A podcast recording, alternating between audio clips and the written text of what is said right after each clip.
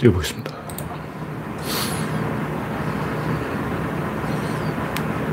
네. 최근 화면 뜨는 게 빠른데, 빠르긴 빠른데 뭔가가 빠른데 뭔가가 느려요. 옛날하고 조금 달라지긴 달라졌는데 뭔가 빨리 뜨는 듯 하면서 버벅거립니다. 네. 영원중님 일발을 끊었습니다. 랜디 로저님, 그레스 박님, 난나님, 강, 김테일러님, 박신타마니님 반갑습니다.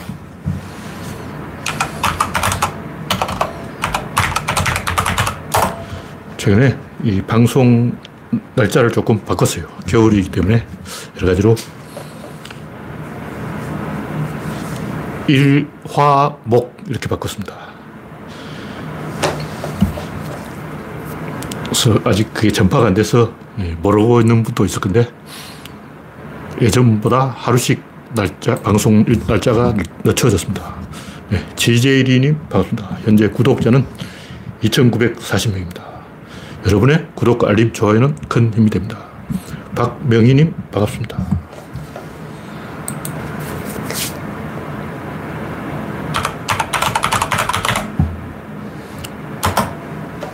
네, 동절기 한정은 아니고 일단 상황을 봐서 어떤 이유가 있으면 또 바꾸는 거죠. 하여튼 당분간은 일화 아지 헷갈리네. 일화목으로 진행하겠습니다. 랄랑님 어서오세요. 현재 21명이 입장했습니다. 화면에 이상이 있으면 말씀해 주시기 바랍니다. 이영수님 반갑습니다. 오늘은 12월 4일이죠. 일요일입니다. 12월 두 번째 방송이네요. 네, 첫 번째 곡지는 펜투 축구의 성사. 제가 이 가나전은 조금 실망했습니다만 이 포르투갈전에 역시 이 하늘이 우리를 버리지 않았어요. 최근에 경줄 사변 이후 계속 안 좋은 일만 있고 좋은 일 하나도 없었어요. 뭐 좋은 일 있었냐고요. 하여튼 뭔가 계속 악재가 뜨고 호재가 없었는데 간만에 기분 좋은 소식이 들어온 거예요. 이제 대세 반전. 앞으로 이 기분 좋은 일만 계속 있었으면 좋겠습니다. 2002년을 다시 보는 느낌이잖아요. 와. 2002년 이야기하면 저 어, 꼰대들이 옛날 이야기 했던 얘기 왜 자꾸 반복하냐 이러겠지만 젊은 사람들은 이해를 못할 거예요. 저도 옛날 노인들이 6.25 이야기를 계속 하는 거예요. 아, 도대체 6.25 지난 지 언젠데? 어. 지금 생각해보니까 6.25 지난 지 20년 지난 거야. 그러니까 우리가 2002년 월드컵 이야기하면 20년 전 이야기를 하고 있는 거예요. 그러니까 MZ세대 입장에서 보기에는 저 할배들이 도대체 캐캐 묵은 당군 조선 시절 왜 이야기하냐. 월드컵 이야기 왜 하냐. 저는 6.25 이야기 하는 걸 이해를 못했어요. 와, 그거 조선시대 이야기 왜 하냐고. 까마득한 옛날 이야기 아냐. 내 태어나기 전인데. 근데 알고 보니까 6.25가 그렇게 옛날 일이 아니고 조금 전이었다는 걸 제가 나중에 알았어요. 와, 그 당시에는 몰랐어. 6.25는 까마득한 과거 일로 생각했다고. 지금 젊은 세대들도 2002년 월드컵 4강을 까마득한 과거 일로 착각하고 있는 게 아닐까. 네, 우창님, 이혜성님, 반갑습니다. 객관적 전력은 브라질이 앞서 있죠. 근데 네이마르와 루네스가 부상을 당했다 그러고 히살리숑은 손흥민의 토트넘 동료니까 손흥민이 야, 나 찌그러져 그러면 찌그러질 거고 뭐 황희찬, 조규성, 이강인, 김민재 이 선수들 몇 면을 보면 우리가 결코 밀리지 않아요.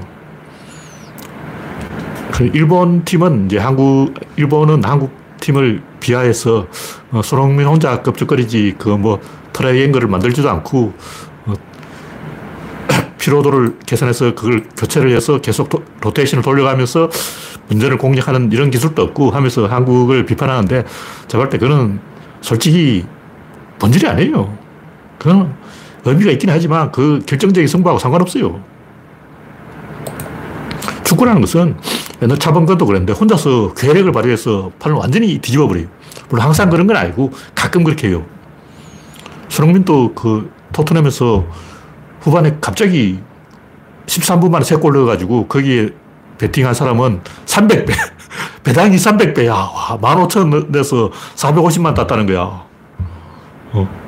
그러니까 손흥민이 후반에 헤터트릭을 할 것이다. 근데 8연속 무득점인데도 그렇게 도박을 한 거죠. 근데 과연 300배의 배당을 받은 일이 있는 거예요. 물론 항상 그렇게 된다는 보장은 없죠. 제가 볼 때 손흥민이 이 해줄 확률이 30%라고 봅니다. 그럼 우리의 생산은 얼마냐? 30%예요. 30%가 적은 확률도 아니라고. 왜냐면 이번에 16강 확률이 11%, 뭐 9% 이랬어요. 어떤 데이터는 9%, 어떤 데이터는 11%, 어떤 데이터는 13% 이랬는데 그 최대 9%, 최대 13%를 뚫고 16강 올라갔으니까 손흥민이 해주면 충분히 이길 수 있죠. 일단 브라질은 3골 넣고 올라왔어요. 우리는 4골 넣었다고. 어? 우리가 득점은 앞서네. 득실은 브라질이 앞서는데 득점은 우리가 앞서요. 우리는 4골을 넣었잖아. 4골 넣은 팀이 3골 넣은 팀을 겁내면 안 되죠. 게다가 네이마르가 아마 못 나올 건데 나, 나온다 해도 제대로 못 뛸 거라고. 그러므로 우리가 겁을 집어 먹을 필요는 없고 제가 항상 하는 얘기지만 프로야구 같은 경우 보면 한화라든가 이 김영덕 감독, 아, 그또 할아버지 옛날 항상 쫄아가지고 선동열이 나온다 하면 게임 포기해버린 거예요. 근데 그때마다 선동열이 또 못 던져. 왜냐하면 가을 야구 하면 갑자기 날씨가 춥고 컨디션이 변하기 때문에 어, 또 선동열이 전날 술 먹었을지도 모르고 알 수 없다고 해봐야 아는 거야. 근데 지뢰 겁을 먹고 선동열을 피해, 피해가자 이러다가 져버리는 거예요. 그러니까 겁을 먹고 쫄아서 승리를 상납하는 거예요. 이 경기의 브라질전의 포인트는 제가 볼때 수비에 수비. 우리가 수비를 계속 하다가 손흥민이 한 골 넣으면 1대0으로 이기는 거고 못 넣으면 못 이기는 거예요. 브라질도 아마 수비를 잘할 것 같아. 근데 이렇게 가면 이제 후반전으로 가면 초조해져서 저쪽에서 실수가 많이 나올 확률이 높기 때문에 우리가 체력을 비축하고 수비를 열심히 하다가 찬스에 물고 늘어지면 충분히 이길 수 있습니다. 물론 이길 확률이 질, 많지는 않아요. 30%라고 포기하면 안 된다는 거. 이건 굉장히 높은 확률이에요.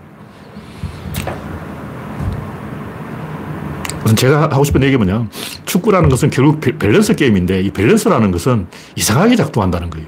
그걸 알아야 돼요. 예를 들면 2002년 월드컵 때 우리가 이 이탈리아, 포르투갈, 스페인, 이 유럽 강호들 연파했는데 굉장히 많은 팬들이 아, 그때 심판이 한국을 봐줬어야 된다고. 근데 어떤 네티즌이 하나하나 분석해 놨는데 오히려 스페인을 훨씬 더 많이 봐줬어요. 왜냐? 이름값 있는 팀은 감독이 당연히 표현 드려요. 선동열 나오면 심판이 봐줘.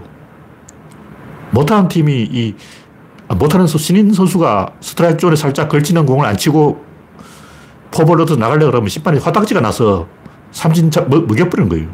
내가 심판 입장이라도 못하는 팀이 어떻게 눈치나 보고 애매한 거 가지고 파울이라고 라딘 걸고 이러고 있으면 호각 불고 싶겠냐고. 저 한국 저거, 저, 저도 못하면서 저거 심판만 쳐다보고 있네. 아, 뛰지는 않고 심판만 쳐다보고 내가 호각 불기만 기다려. 안 불어! 한다. 근데 의외로 한국이 잘 버텨가지고 후반전까지 대등하게 50도 50으로 가면 심판도 깜짝 놀랐어. 한국 쟤들 만만하게 볼 애가 아니냐. 그러면 내가 설정 밀어줘? 그러면 나의 가치가 극대화. 제가 이 헌재의 판결에 대해서도 항상 이야기하지만 헌재는 어떻게 판느냐. 헌재 자신이 부각되는 쪽으로 판정을 하는 거예요. 그래서 이게 180도 바뀝니다. 어떤 때는 헌재가 일부러 이 민주당을 씹어버려요. 근데 어떤 때는 그 반대로 국힘당을 밟아버리는 거예요. 왜냐. 국힘당 검사당인데 그 검사는 같은 법조계 식구라고. 팔은 안으로 굽지. 그러니까 당연히 국힘당 편을 드는 거야. 근데 국힘당이 너무 기세가 올라가서 헌재를 머리 꼭지 위에 올라간다. 이건 아니지. 요들 쫓아버리는 거예요. 그러니까 평소에는 국힘당 편을 들다가 결정적인 순간에 민주당 편을 들어버리는 헌재가. 우리가 이걸 잘 알아야 돼요. 그러니까 밸런스라는 것은 어느 순간 갑자기 확 뒤집어지기 때문에 심판들도 처음엔 한국에 불리한 판정을 하다가 한국이 계속 버티면 유리한 판정으로 갑자기 바뀝니다. 그런 게 있어요. 그래서 항상 이 경기 중에는 그런 밸런스의 흐름이 확 옮겨가는 그런 걸 잘 파악을 해야 돼요. 이제 뭐 칼럼에는 여러 가지 얘기 많이 써놨지만 이겨지는 것은 사실은 뭐 변가지 장사고 이길 수도 있고 질 수도 있고 그건 중요한 게 아니죠. 근데 우리가 이제 제가 하고 싶은 얘기는 냉소주의자는 되지 말자. 옛날부터 여러 번 얘기했지만 박찬호가 미국 간다니까 아, 너 돌았냐. 메이저리가 어떤 건데 감히 한국 찍어줘 닥쳐 꺼져 이런 소리 하는 사람이 많이 있는 거예요. 근데 한두 번 그런 게 아니라 박지성이 유럽 간다 할 때도 그런 소리 나왔고, 김병현이 간다 할 때도 또 똑같았어요. 박세리가 잘할 때도 똑같았고, 항상 이 비아냥되는 인간들이 있어요. 진중권들이 그렇죠. 사실 다들 똑같이 생각할 것 아닌가. 16강은 솔직히 힘들다. 근데 댓글 보면 개나 소나 다 16강 간다고 떠들고 있으니까 말 같지 않은 소리 들으니까 짜증이 나잖아. 행복회를 돌리는 게 뭐냐고. 이런 얘기를 누가 했냐면 래퍼 딘딘이라는 사람이 했다는데 제가 이 사람은 처음 이름을 들어보기 때문에 딘딘이 뭔 딘딘인지는 모르겠지만 하여튼 래퍼 딘딘 이런 소리 했다가 존나 까였는데 하여튼 냉소주의자를 저는 싫어합니다. 저는 긍정주의자고 적극주의자고 도전주의자지 그냥 뭐 삐딱하게 뭐 풍자나 하고 야유나 하고 비아냥이나 하고 잘 될 턱이 있나 잘 될 리가 없지 이런 식으로 음, 하는 걸 싫어해요. 제가 옛날 방랑할 때 여러 번 얘기했지만 내가 만난 사람이 다 그런다고. 너 까불지 마라. 너가 아직 철이 없다. 네가 세상을 모른다. 너 지금까지 데모에서 뭐가 바뀌는 꼴을 못 봤다. 내가 50년 동안 살아오면서 데모에서 세상 뒤집어지는 걸 한 번도 본 적이 없다. 잠잡고 있어라. 다 이렇게 말하는 거예요. 냉소적이고 비관적이고 자포자기 하는 거죠. 근데 물론 객관적으로 강팀 이기는 게 맞죠. 근데 80억 중에 70억, 60억 시청자가 아시아계예요. 지구를 번호 딱 갖다 놓고 인도하고 중국 사이에 이렇게 동그라미를 딱 그러면 지구 인간의 3분의 2가 거기 있어요. 지구 번호의 그 10%밖에 안 되는 지구본 전체 10%의 좁은 면적에 전 세계 인구의 60, 70%가 거기 살고 있는 거예요. 인도하고 중국 빼면 인간이 없어. 근데 이번에 이 카타르에 제일 많이 간 응원단이 물론 사우디가 1위고 그 다음에 인도, 인도. 인도 사람이 거기 5만 명 가서 한꺼번에 응원하고 있다는 거야. 사우디 사람 7만 명이 응원하고 있고 사우디는 카타르가 사실 사우디나 같은 나라예요. 카타르는 사우디 사람이 술 먹고 싶을 때 간대요. 자기 나라에서 술 먹으면 잡히니까. 근데 인도 사람이 거기 발광을 하고 있다고. 왜 인도 팬들이 자기는 월드컵에 가지도 못하면서 다 거기가 있냐고. 중국 팬들도 관심이 장난 아니에요. 완다 그룹이 지금 공식 후원사인데 그러니까 지금 이 월드컵을 지켜보는 사람은 인도 사람하고 중국 사람이야. 그러니까 아시아계를 띄워줘야 되는데 아시아가 이번에 세 팀 올라갔죠. 호주, 일본, 한국 세 나라 올라갔는데 지금까지 아, 시아는 그냥 구색 맞추기. 예선전을 위한 어, 조별리그를 위한 희생양 이렇게 했는데 이제는 이제 본격적으로 이 8강에 올라가서 이 아시아 팀이 구경하러 온 관광객은 아니다 하는 걸 보여줘야 돼요. 하여튼 제가 볼 때 이 손흥민, 김민재, 황희찬, 조규성, 이강인 이런 면을 가지고 브라질은 좀 솔직히 좀 그렇지만 다른 팀에 결코 꿀리지 않는다고요. 뭐 전술적으로는 좀 약한 게 있죠. 근데 전술은 기본이고 실제 승부를 내는 것은 플러스 알파예요. 이전에 이번에도 브라질이 이기든 한국이든 그 승부가 공격 이 경기력이라고 네티즌들이 이야기하는데 경기력에 달린 게 아니고 물론 경기력이긴 하죠. 근데 제가 봤을 때 핵심은 수비력이에요. 조별리그를 몰라도 이 8강 토너먼트부터는 수비만 잘하면 일단 50%까지 갑니다. 브라질 좁빠지게 수비하면 우리도 좁빠지게 수비하면 된다고. 원래 브라질이 수비 잘해요. 한국도 안 먹었어. 근데 우리도 브라질만큼 수비하면 돼. 공격은 솔직히 뭐 기량이 안 돼서 그렇다 치고 수비는 좁빠지게 하면 되는 거야. 그 다음에는 찬스가 옵니다. 뭐 찬스 살리냐는 손흥민이 달린 거죠. 손흥민과 이강인이 갑자기 신이 들려가지고 해트트릭 할 때처럼 막 13분만에 3골 몰아 넣으면 멋질 거야. 충분히 그럴 확률이 있는 게 네이마르도 안 나오고 누네스도 안 나오고 충분히 가능성이 있다고 봅니다. 제가 하고 싶은 얘기는 밸런스가 핵심이다. 근데 감독과 선수단 사이에도 밸런스가 있어요. 옛날에 기성용 해를 먹였죠. 이때는 해외파, 한국파 이게 돼가지고 해외파는 충분한 훈련을 할 수 없으니까 국내파 위주로 가야 되는데 국내파로 가면 해외파 입장에서 보면 기량이 떨어지는 애들이 주도권 잡는다고. 이것 때문에 이제 성질머리가 나가지고 팀이 내분이라는 거예요. 근데 지금은 해외파가 다수라서 뭐 국내파가 해외파에 하고 막 갈라지고 이런 건 없겠죠. 그 당시는 내가 감독이라도 국내파를 중용할 수밖에 없어. 왜냐면 국내파는 더 많은 훈련을 하잖아. 해외파는 클럽에서 뛰다가 갑자기 와서 뭐 어쩌라고. 내가 감독인데 해외파는 내 말을 들을 리가 없잖아. 그러니까 안 되는 거예요. 근데 여기서 중요한 건 선수단 내부에 국내파, 해외파의 밸런스가 있고 또 그 안에서 공격과 수비의 밸런스가 있고 다시 선수단과 감독의 밸런스가 있고 이렇게 여러 가지 밸런스가 있는 거예요. 근데 히딩크는 이제 선수들 다 휘어잡아가지고 선수단 안에서 뭐 홍명보라든가 영감제들이 휘어잡지 못하게 철저하게 제압을 했는데 그건 뭐냐면 박지성 길을 살려준 거예요. 박지성이 해줘야 되는데 홍명보가 지성아! 하고 막 잔소리하면 박지성이 못 뛰잖아. 이영표가 박지성의 젊은 선수의 길을 살려주기 위해서 히딩크가 홍명보를 꺾은 거예요. 근데 이번에는 벤투가 이강인이 길을 살려줘야 돼. 근데 손흥민은 어전해서 그런지 잘 모르겠지만 이상하게 이강인이 길을 안 살려주고 뭔가 좀 이게, 이게 내 상식하고 안 맞는 거야. 내가 히딩크라면 박지성, 이영표 같은 젊은 선수 길을 살리고 홍명보를 좀 좁히고 잡고 그럴 건데 이건 좀 이상한 거예요. 그러니까 내가 감독이라도 수비는 김민재를 맡기면 되고 공격은 손흥민을 맡기면 되는데 손흥민이 차단되면 어떨 거냐. 중원 사령가 누구냐. 지금 중원 지휘자가 없어요. 기성용도 없고 차라리 기성용이 있으면 어떻게 해보겠는데 기성용이 없잖아. 그럼 어떻게 해야 되냐고. 생각을 해봐야 되는 거예요. 근데 제가 아무 생각해도 펜투 감독이 뭐 잘못된 판단을 하고 있는 게 아닌가 의심이 드는 거죠. 어쨌든 펜투가 이 이강인을 이 포르투갈 전에는 시작부터 넣은 건 잘했어요. 어쨌든 이 이강인 발끝에서 두 골이, 두 골이 나왔어요. 이거는 뭐 출전 시간에 비해서는 굉장히 한 거죠.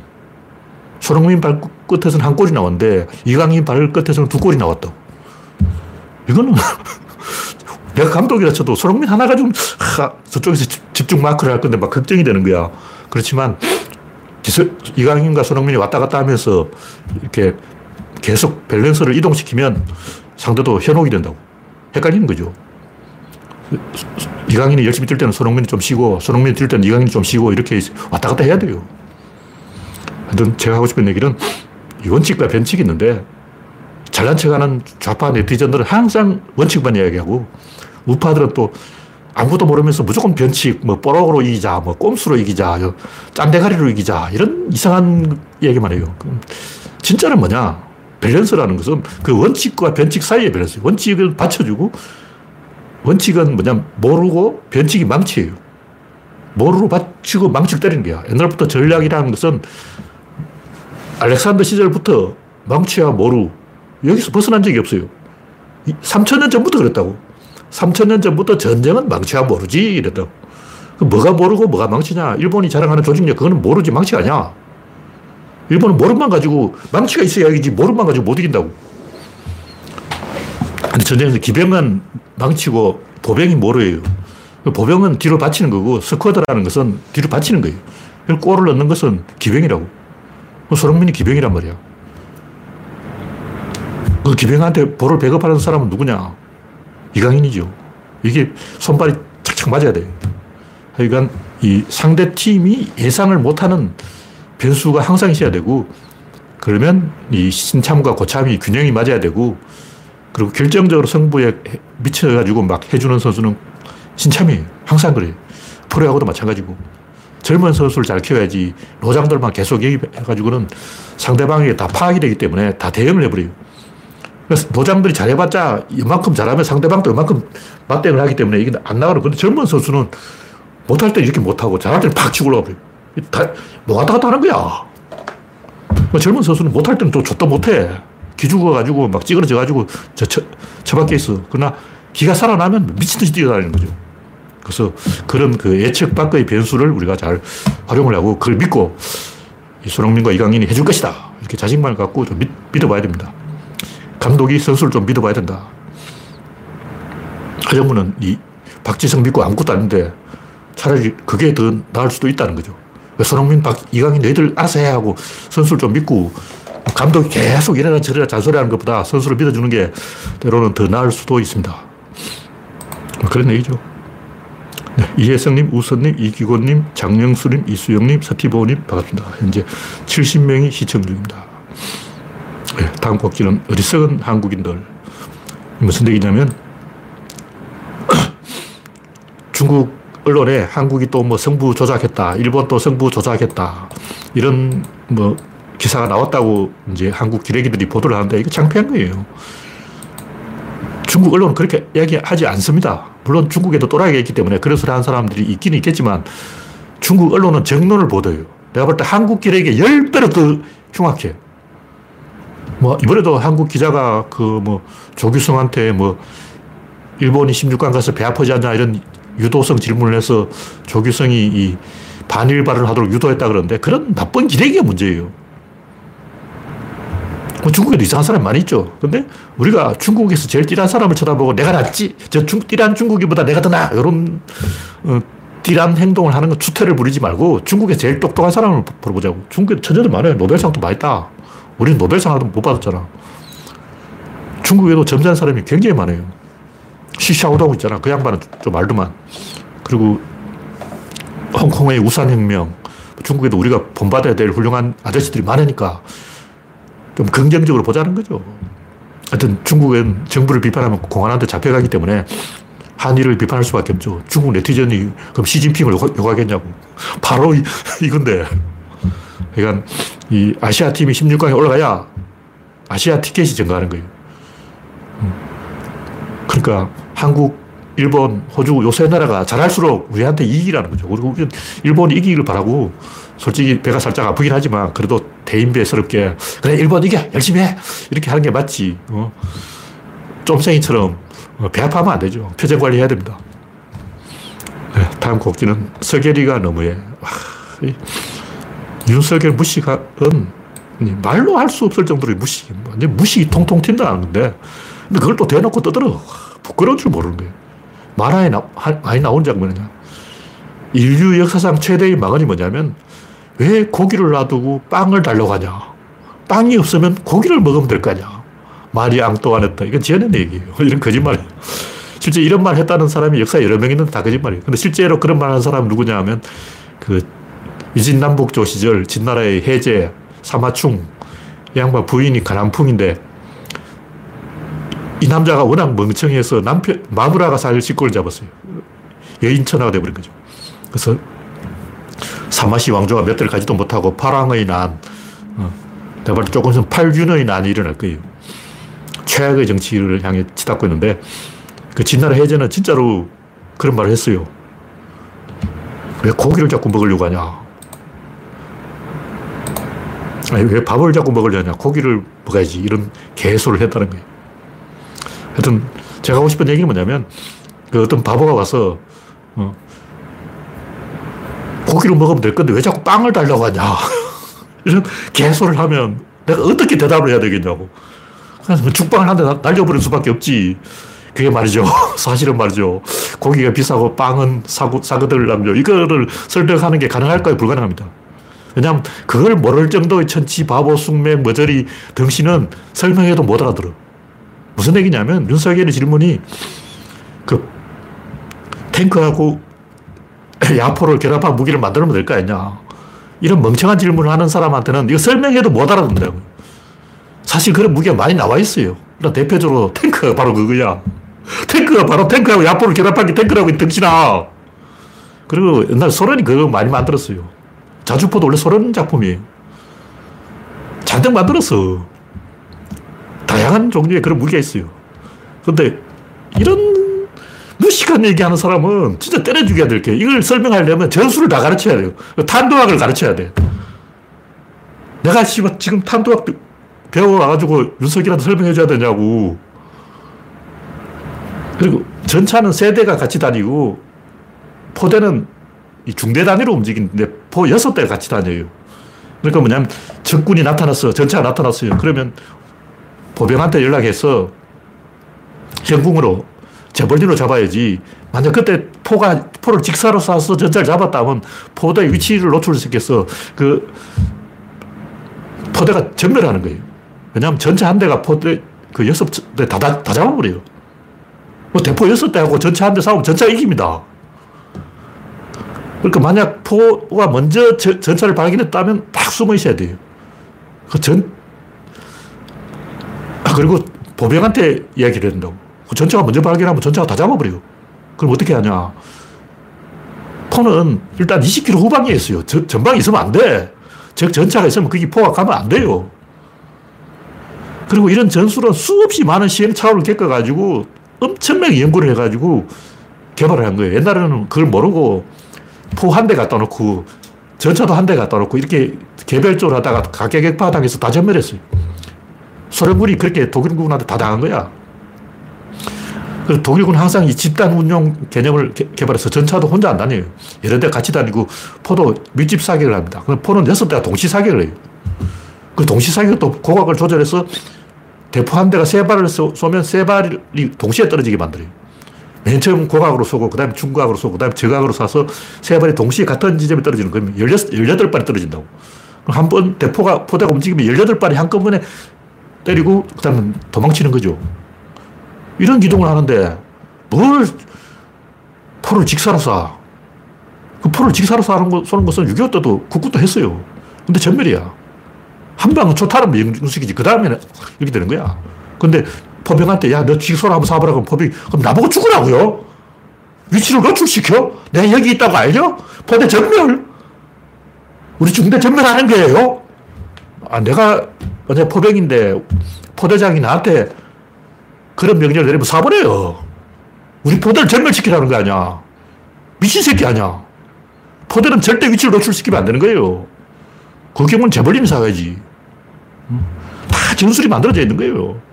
이럴 때는 전투기가 출동하고, 이때는 대포가 출동하고, 이때는 재벌린이 출동하고, 이때는 전차가 출동하고, 만능 무기는 없어가 있어요. 그게 버릇들리 전투차 아니야. 버릇들리 보병 전투차는 미사일, 지대지 미사일 두 방, 지대공 미사일 두 방, 이렇게 항상 미사일 갖고 다니다가 전차를 먼저 발견하고 쏴버린 거예요. 무적이 무적. 그럼 버릇들리 전, 보병 전투차만 있으면 저는 다 이겼네. 다 이겨요. 그럼 왜 안 하냐? 미사일 두 발밖에 없어. 그럼 세 발은 어째 못 쏘는 거예요. 두 발 다 쐈어. 그 다음에 아우, 전멸인 거예요. 그러니까 만능 무기가 있다고 없는 게 아니고 있습니다. 보병 전투차는 포도 있고, 기관총도 있고, 소총수도 있고, 미사일도 있고, 지대공도 있고, 없는 게 없어. 다 이겨, 다 이겨. 근데 두 발밖에 없어. 그럼 백발 싣고 다니면 될 거 아니야. 그럼 보병 전투차가 아니지. 수색용인데 수색하는데 무슨 백발 포탄 싣고 다니냐고. 그러니까 전차에는 포탄이 많이 없어요. 한 40발 싣고 다니는데 포, 탄 40발 다 쏘고 어떻게 했냐. 그 다음에 다시 포탄을 실으러 가야 돼. 전차가 포탄을 수백 발 싣고 다니는 게 아니라고. 근데 포병은 포탄을 존나 많이 갖고 다녀요. 포병은 계속 포, 탄을 실어 날라. 포, 포병은 뭐 한꺼번에 100발, 1000발도 쏠 수 있는 거고, 전차는 몇십 발밖에 못 쏘는 거고, 보병 전투차는 미사일 지대지 두 발밖에 못 쏘는 거고, 다 이게 있다고. 하, 이걸 윤석열 앉혀놓고 앉아봐 해가지고, 1, 2, 3, 4 해가지고, 내가 윤석열한테 이걸 설명하려면 3시간 강의를 해야 돼. 3시간 강의를 하면 윤석열이, 아, 그렇구나 하고 납득을 할 거야. 이건 딱 이명박 그 로봇 물고기 사건 아니야. 이 만화에 많이 나온 얘기지만 부장님이 엉터리 아이디어 내가지고 개설하면 또 비위 맞춰줘야 되고 그거 안 되걸랑요 그러면 삐지고 부장님 삐지면 또 어, 잔소리 할 거고 골치 아프다고 내가 그 담당자라도 윤석열이 그런 개소리 하면 야 너 바보냐 이 말밖에 할 말이 없어요 3시간 동안 앉혀놓고 강의를 할 수도 없잖아 이 근데 중요한 것은 이 중학생이 이런 생각 많이 해요 나도 중학생 때 생각한 거라고. 어. 윤석열 중학생. 만화책도 안 봤냐? 조선시대라고 치자. 대포 한 발, 총통 한 발을 발사하면 12단계를 거쳐야 돼 1단계 구멍 수수해가지고 화약 찌꺼기 털어내야 돼. 2단계 약선을, 점화선 넣어야 돼. 3단계 화약을 넣어야 돼. 4단계 종이로 틀어막아야 돼. 5단계 경목을 쳐넣어야 돼. 6단계 그 다시 막대기를 찔러야 돼요. 그럼 7단계.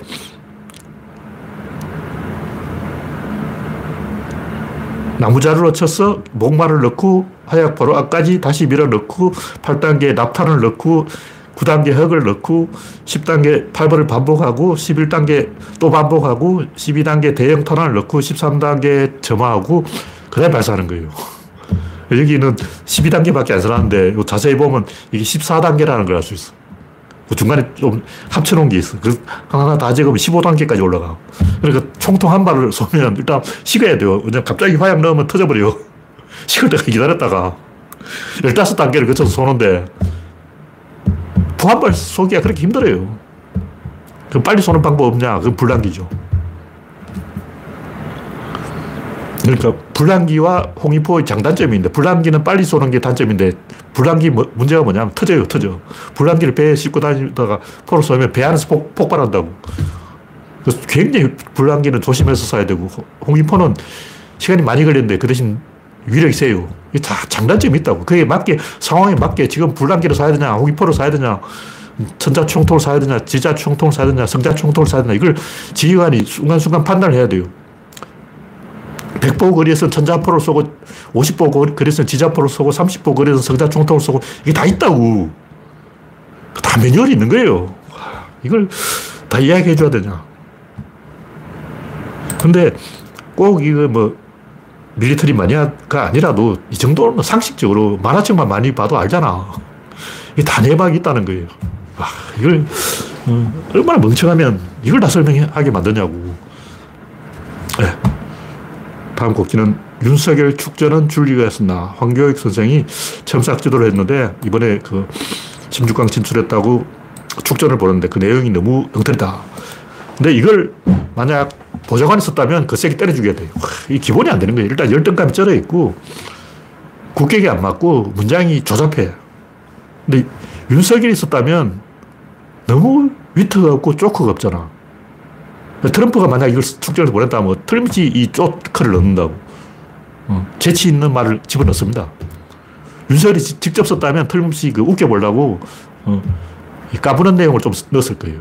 왜냐하면 다 인간은 다 관종이기 때문에 이런 찬스가 주어지면 좀 떠보려고 어, 주목받는 행동을 한다고. 근데 내용에 주목받는 내용이 하나도 없고 너무 점잖은 내용이에요.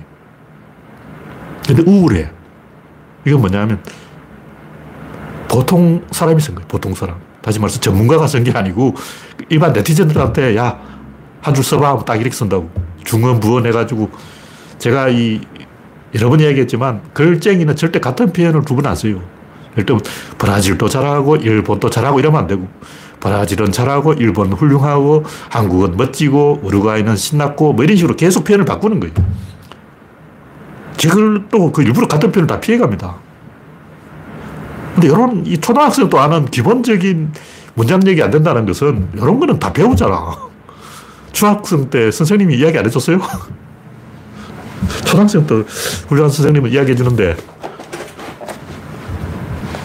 하여튼 이 그 황교익 첨삭 지도는 보통 네티즌 고졸 정도의 학력 수준을 가진 평범한 일반 네티즌이 쓰는 거고 농객이라든가 글 좀 써본 사람, 지식인, 엘리트가 쓴 글은 절대로 아닙니다.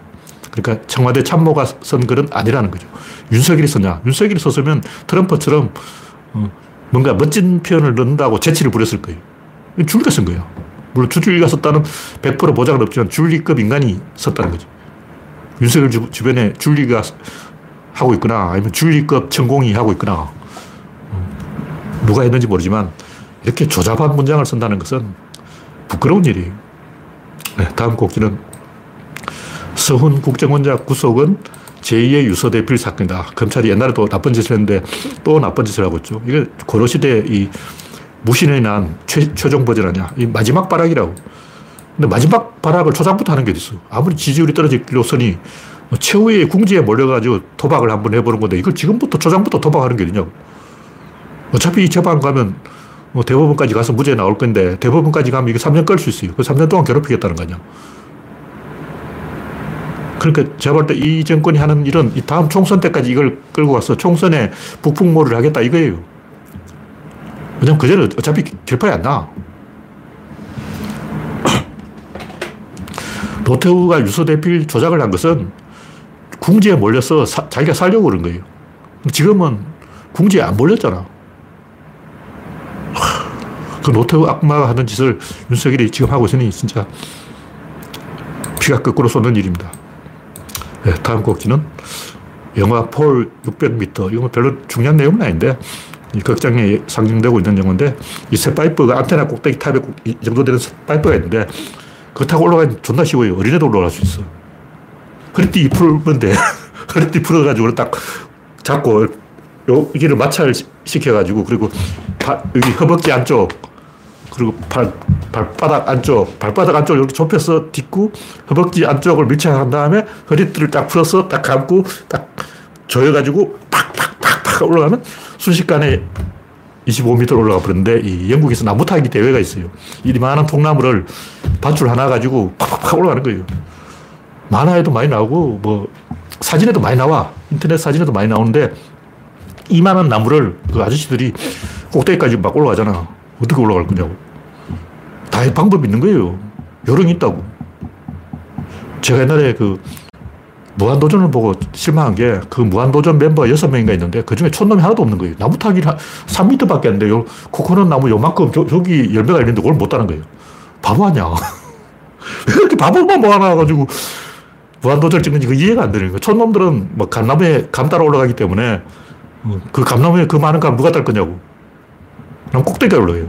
나무 꼭대기 요만큼 가느다라는 데까지 올라가. 이렇게 흔들흔들해. 거기까지 올라가요. 거기까지 올라가서 감을 따는데 다람쥐처럼 올라가요. 저도 이제 나이가 들어서 어, 애들만큼 나무 타기 실력은 없지만 그 어려운 일은 아니에요. 하여튼 이 영화가 엉터리인 게, 뭐 영화만 엉터리가, 뭐 영화에 엉터리가 많죠. 뭐, 이 영화가 뭐 문제가 있다 이런 얘기를 하는 게 아니고, 우리가 이런 이 구조적인 것에 대해서 너무 무관심하지 않냐. 구조에 대해서 너무 뭐 상식도 없고 이해도 없고 관심도 없고 생각도 없고 개념도 없고 그건 좀 아니지. 그 나무 타기 그거는 달인들은 평지처럼 올라갑니다. 근데 그 영화의 설정이 등반의 달인으로 돼 있어요. 암벽 등반하는 사람인데 암벽 등반하는 손가락 힘이 세요. 요만한 손가락 끈으로 매달려 안 떨어져요. 미래소년 코난의 발가락 힘으로 버티잖아. 요만큼만 틈만 있으면 여기 버티는 게 암벽 타기 달인인데 그런 사람들은 이 마찰력을 이용해서 이 정도 세 파이프는 밧줄 없어도 올라가요. 밧줄 있으면 1m 길이의 밧줄만 있으면 순식간에 올라가 버립니다. 네. 다음 곡지는 말의 발굽지나 말의 발굽이 왜 이렇게 지냈냐 뭐 별 이것도 중요한 내용은 아닌데 제가 하고 싶은 얘기는 이 이것도 밸런스의 원리라는 거죠. 구조라는 게 밸런스예요. 밸런스적 구조다. 인간 머리카락이 왜 있냐고. 피부에 털이 없어서 그런 거예요. 잘 관찰해 보라고. 대부분의 동물에 이 보상이 있습니다. 근데 대부분의 동물에 성적 표지가 있어요. 사슴 뿌리죠. 코뿔소도 뿌리야. 근데 말은 뿌리 없잖아. 유니콘은 뿌리 있다 그러는데 말은 뿌리는 어디 갔을까? 갈기로 갔나? 하여튼 인간은 다 성적 표지가 있는 거예요. 나, 남자는 수염이 있고 사람들은 다 긴 머리카락이 성적 표지인데 그 수, 말은 성적 표지가 어디 갔냐고. 그러니까 인간은 털이 없는 대신 이 머리카락으로 보상을 받았고 수염으로 보상을 받았고 마찬가지로 이 말이 발굽이 빨리 자라는 것 이유는 뿔이 없기 때문에 그런 거예요. 그 뭐냐면 말은 계속 뛰어다녀야 돼. 안 그러면 이게 계속 자라가지고 이렇게 휘어져요. 근데 말은 잘 달리지만 같은 기재류인 당나귀는 못 달려요. 기재류가 동물이 많지 않은데 코뿔소도 기재류한 설이 있고 코뿔소는 발가락이 세 개예요. 근데 두 개는 별로 역할이 없으니까 점점 이 가운데 발가락이 길어진 거죠. 근데 말은 왜 발가락이 하나만 남았을까? 이런 질문 자체가 넌센스예요. 그게 뭐 발가락이지 발톱이지. 멍청한 얘기 아니야. 그 발가락 아니에요. 그 발톱이야. 하는 질문이죠. 넌센스, 넌센스. 그러니까 말은 이게 네 발을 교대로 달리기 때문에 한 다리에 체중이 100% 실리는데 말 체중이 500kg라면 500kg 체중이 실리면 발목이 부러집니다. 그래서 프레리 독이라고 미국에 가면 그쥐 비슷한 동물이 구멍을 많이 파놨어요. 거기에 말이 달리다가 그 구멍에 발이 빠지면 발목이 똑 부러져요. 굉장히 위험한 도박을 한 거죠. 진화상의 굉장히 위험한 도박이다. 이런 일이 왜 이러냐면 뭐 치타의 달리기라든가 뭐 모든 동물이 하나씩 자기만의 특화된 무기를 갖고 있고 이것으로 그 생태적 지위를 찾아가는 거죠. 그러니까 말이 그렇게 진화한 것은 지극히 정상적인 거고 자기 생태적 지위를 찾아가는 것이고 그런 것을 만들어내는 것은 유전자 안에 있는 시스템이고 그것은 밸런스의 원리다. 밸런스를 맞추다 보니까 그렇게 됐다. 그렇게 하는 게 밸런스가 잘 맞았다. 뭐 이렇게 보면 됩니다. 모든 것을 밸런스로 이해하면 굉장히 쉬워지는 게 왜 그러냐면 밸런스는 다른 것하고 연동되어 있기 때문에 쪽이 나빠지면 저쪽이 좋아지고 저쪽이 이렇게 되면 저쪽이 이라고 아까 얘기했듯이 내가 심판인데 당연히 이 강팀을 응원해야 돼요. 약팀이 이기면 흥행이 안 되잖아. 그럼 심판은 뭐 먹고 사냐고. 피파가 돈을 많이 벌어야지. 그래야 심판도 수당이 나오지. 강팀 빼돌려주는 거예요. 근데 그럼에도 불구하고 약팀이 계속 선전을 하면 또 이번에 약팀을 응원해. 그래야 밸런스가 맞다고. 왜냐면 지금까지 강팀을 도와줬잖아. 그럼 보상 판정해야지. 제가 봤을 때 2002년 월드컵에도 심판이 편파 판정해서 한국 팀에 불리하게 판단하다가 막판에는 또 보상 판정을 했어요. 그래서 균형을 맞췄어. 밸런스가 작동한 거예요. 그런 식으로 이 진화도 그런 밸런스에 의해서 이쪽은 맞추고 저쪽 맞추고 맞추고 맞추고 하다 보면 계속 올라가 버리는 거예요. 여기 또 올라가. 그럼 이쪽도 좀 맞춰줘야지. 이번 너무 올라가. 어, 잘못 맞췄는데 이쪽도 좀 맞춰줘야지. 그다음 어, 이쪽이 올라갔는데 또 이쪽 맞춰줘야지. 이러다가 막 계속 올라갔어. 어. 말은 발굽이 이렇게 돼버리고, 손은 뿔이 이렇게 돼버리고, 사슴도 이렇게 되고, 어, 각자 자기 트레이드 마크를 찾아간 거죠. 밸런스의 원리가 그렇게 만드는 엔진이다. 그런 얘기입니다. 네, 이번에 이제 마지막으로 각인. 이건 여러 번 했던 이야기인데, 이 인간이 인식하는 방법에는 연력과 기납이 있다. 근데 거기다가 이제 각인을 하나 더 추가하는 거예요. 각인이 뭐냐? 무의식적으로 일어난 연력이라는 거죠. 다시 말해서 엄밀하게 따지면 이 인간의 지식을 만드는 방법 전부 연력이고 귀납이라는 건 없습니다. 귀납은 창의하는 방법이 아니고 학습하는 방법이에요. 근데 학습을 할 때는 귀납할 수밖에 없어요. 그럴 뭐 여기 뭐가 있다. 이게 뭔지 설명하려면 이건 카메라다. 이건 껍데기다. 이건 화면이 다. 이 안에 컴퓨터가 있다. 이게 하나하나 부분을 설명할 수밖에 없어. 전체를 설명한다는 건 불가능해요. 이 전체를 설명할 때 기지국을 설명해야 되는데 이걸 가지고 어떻게 기지국을 설명할 거냐고. 기지국이 있다고 하면 여기 기지국이 어딨냐 없네 여러분. 기지국이 있어 이놈아. 어, 컴퓨터를 설명할 때도 서버가 있다 뭐 어, 데이터 센터가 있다 다 설명해야 되는데 서버가 어딨냐고. 못 찾아. 연역적으로 설명한다는 것은 불가능합니다. 학습을 할 때는 기납적으로 설명할 수밖에 없습니다. 뭐든지 다 그래요. 그래서 인간은 운명적으로 이 기납적으로 접근할 수밖에 없는데 그것은 지식이 아니고 학습이다. 학습하고 지식은 엄밀하게 말하면 다른 거예요. 지식은 내 안에서 만들어지는 거고 학습은 다른 사람한테 배운 거죠. 근데 이 학습된 지식은 가짜이기 때문에 제대로 된 지식이 되려면 현장에서 검증을 해봐야 돼요. 자기 직접 해봐야 된다고. 일단 이건 자동차다. 아직 운전을 배운 게 아니야. 자기가 직접 몰아봐야 된 거예요. 그러니까 자기가 직접 차를 몰아보기 전에는 학습으로 차를 배웠다는 것은 아직 배운 게 아니에요. 덜 배운 거야. 다시 말해서 학습은 말을 물가로 데려갈 수 있을 뿐 물을 먹일 수는 없어요. 그러니까 차를 운전하도록 도울 수가 있을 뿐 운전하게 만들 수는 없다는 거죠. 진짜는 뭐냐? 진짜 인식은 학습이 아니고 창의라는 거죠. 자기 스스로 알아내야 돼. 마지막은 자기가 직접 해봐야 돼. 그, 내 안에서 반응이 온다는 거죠. 근데 이게 저절로 되는 거예요. 아기들은 가만 놔도 지가 알아서 말을 배워. 어, 딱 흉내를 낸다고. 동생들은 형 하는 거 다 해. 그래서 인간이 모방 본능이 있기 때문에 모방을 하다가 학습이 되는 거예요. 근데 학습이 되는 원리가 각인에 의해서 일어나기 때문에 자기 학습하고 있다는 사실을 자기가 모르고 있는 거예요. 언제 학습하냐면 뭔가 흥분이 되고 전율한 느낌이 되고 피리를 딱 받고 어, 신호가 딱 오는 거예요. 그럼 아 각인이 일어나는 거예요. 다른 건 몰라도 첫 키스는 다 기억하고 있을 거예요. 두 번째 키스는 잘 기억이 안 나. 내가 두 번째 키스 언제지? 생각해봐도 기억이 안 난다고. 근데 태어나서 처음 한 키스는 다 기억하고 있다. 첫 소풍, 첫 등교, 첫 입대, 논산훈련소 가는 건 다 기억하잖아. 그 다음날 뭐 했는지는 기억이 안 나는데, 첫날 논산훈련소 그 문 앞에서 국밥집에서 국밥 먹고, 어, 다른 사람들 막 기념사진 찍는 거 구경하고, 어, 그 모퉁이 돌아서 갈 때, 어, 가슴이 복받쳐오는 그 느낌, 그건 다 기억하잖아. 그거는 뇌에 저절로 딱 새겨지는 도장을 팍팍 찍어주는 거라고. 근데 이 각인은 우연이 되는 것이기 때문에 자기가 이게 각인된다는 걸 모르고 있는 거예요. 여러분이 첫 키스, 첫 섹스, 첫 등교, 첫 입학, 첫 시험, 이런 건 다 기억하고 있는데, 그걸 기억하고 있다는 사실을 깨닫지 못하는 거예요. 저절로 되는 거예요. 근데 인간들이 지식을 구하는 방법은 내가 스스로 여기 도장을 찍는 게 아니고 다른 사람이 도장을 찍어주기를 기다리는 거죠. 어떻게 하냐면 깐죽거려요. 아까 뭐 진중권 이야기 했듯이 그 딘딘이라는 래퍼도 그리고 깐죽, 깐죽 거리다 한 방 맞고, 아, 이게 아니구나. 정신 차리고, 또 깐죽거리다 한 방 맞고, 또, 아, 이건 아니구나. 죄송합니다. 사과 한번 올리고. 계속 그렇게 하는 거예요. 그러니까, 많이 깐죽거린 애가 성공한다고. 윤석열, 많이 깐죽거리다가 대통령 돼버렸잖아. 역사적으로 보면, 좀 깡패들이 출세하고 나쁜 남자가 먼저 사귀고 그런 경향이 있어요. 왜 그러냐. 깐죽거리다 보면 이제 도가 트는 거야. 나쁜 남자들은 여자들을 많이 만나봤기 때문에 여자들이 뭘 원하는지 다 알고 있어요. 비 맞추는, 맞추는 방법 다 알고 있어. 근데 숙맥들은 일단 경험이 없어서 깐죽거린 적이 없기 때문에 여자한테 저 터진 적이 없어서 여자가 무엇을 원하는지 모른다는 거예요. 아, 안 해봤어.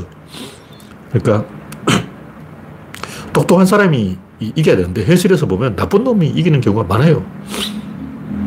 누가 이기냐? 많이 경험을 한 사람, 많이 돌아다닌 사람, 많이 깐죽거린 사람, 많이 저질러 본 사람, 많이 사고 쳐 본 사람, 이런 사람이 승리하는 거예요.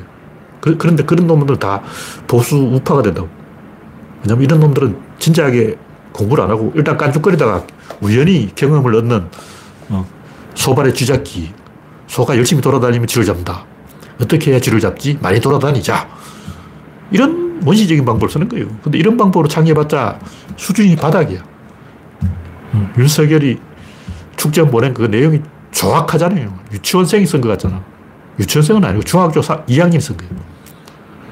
나도 중학교 2학년 때 그 정도는 안 썼어. 창피했어. 이거. 어.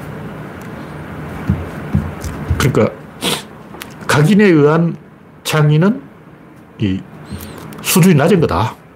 여러 번 얘기했지만 그 일본 만화, 망가 작가들이 같은 공간에서 숙식을 하면서 서로 아이디어를 컨닝해서 하는 게 서로 이제 그 각인을 시켜주는 상대방 머리에 도장을 찍어주는 행동인 거예요.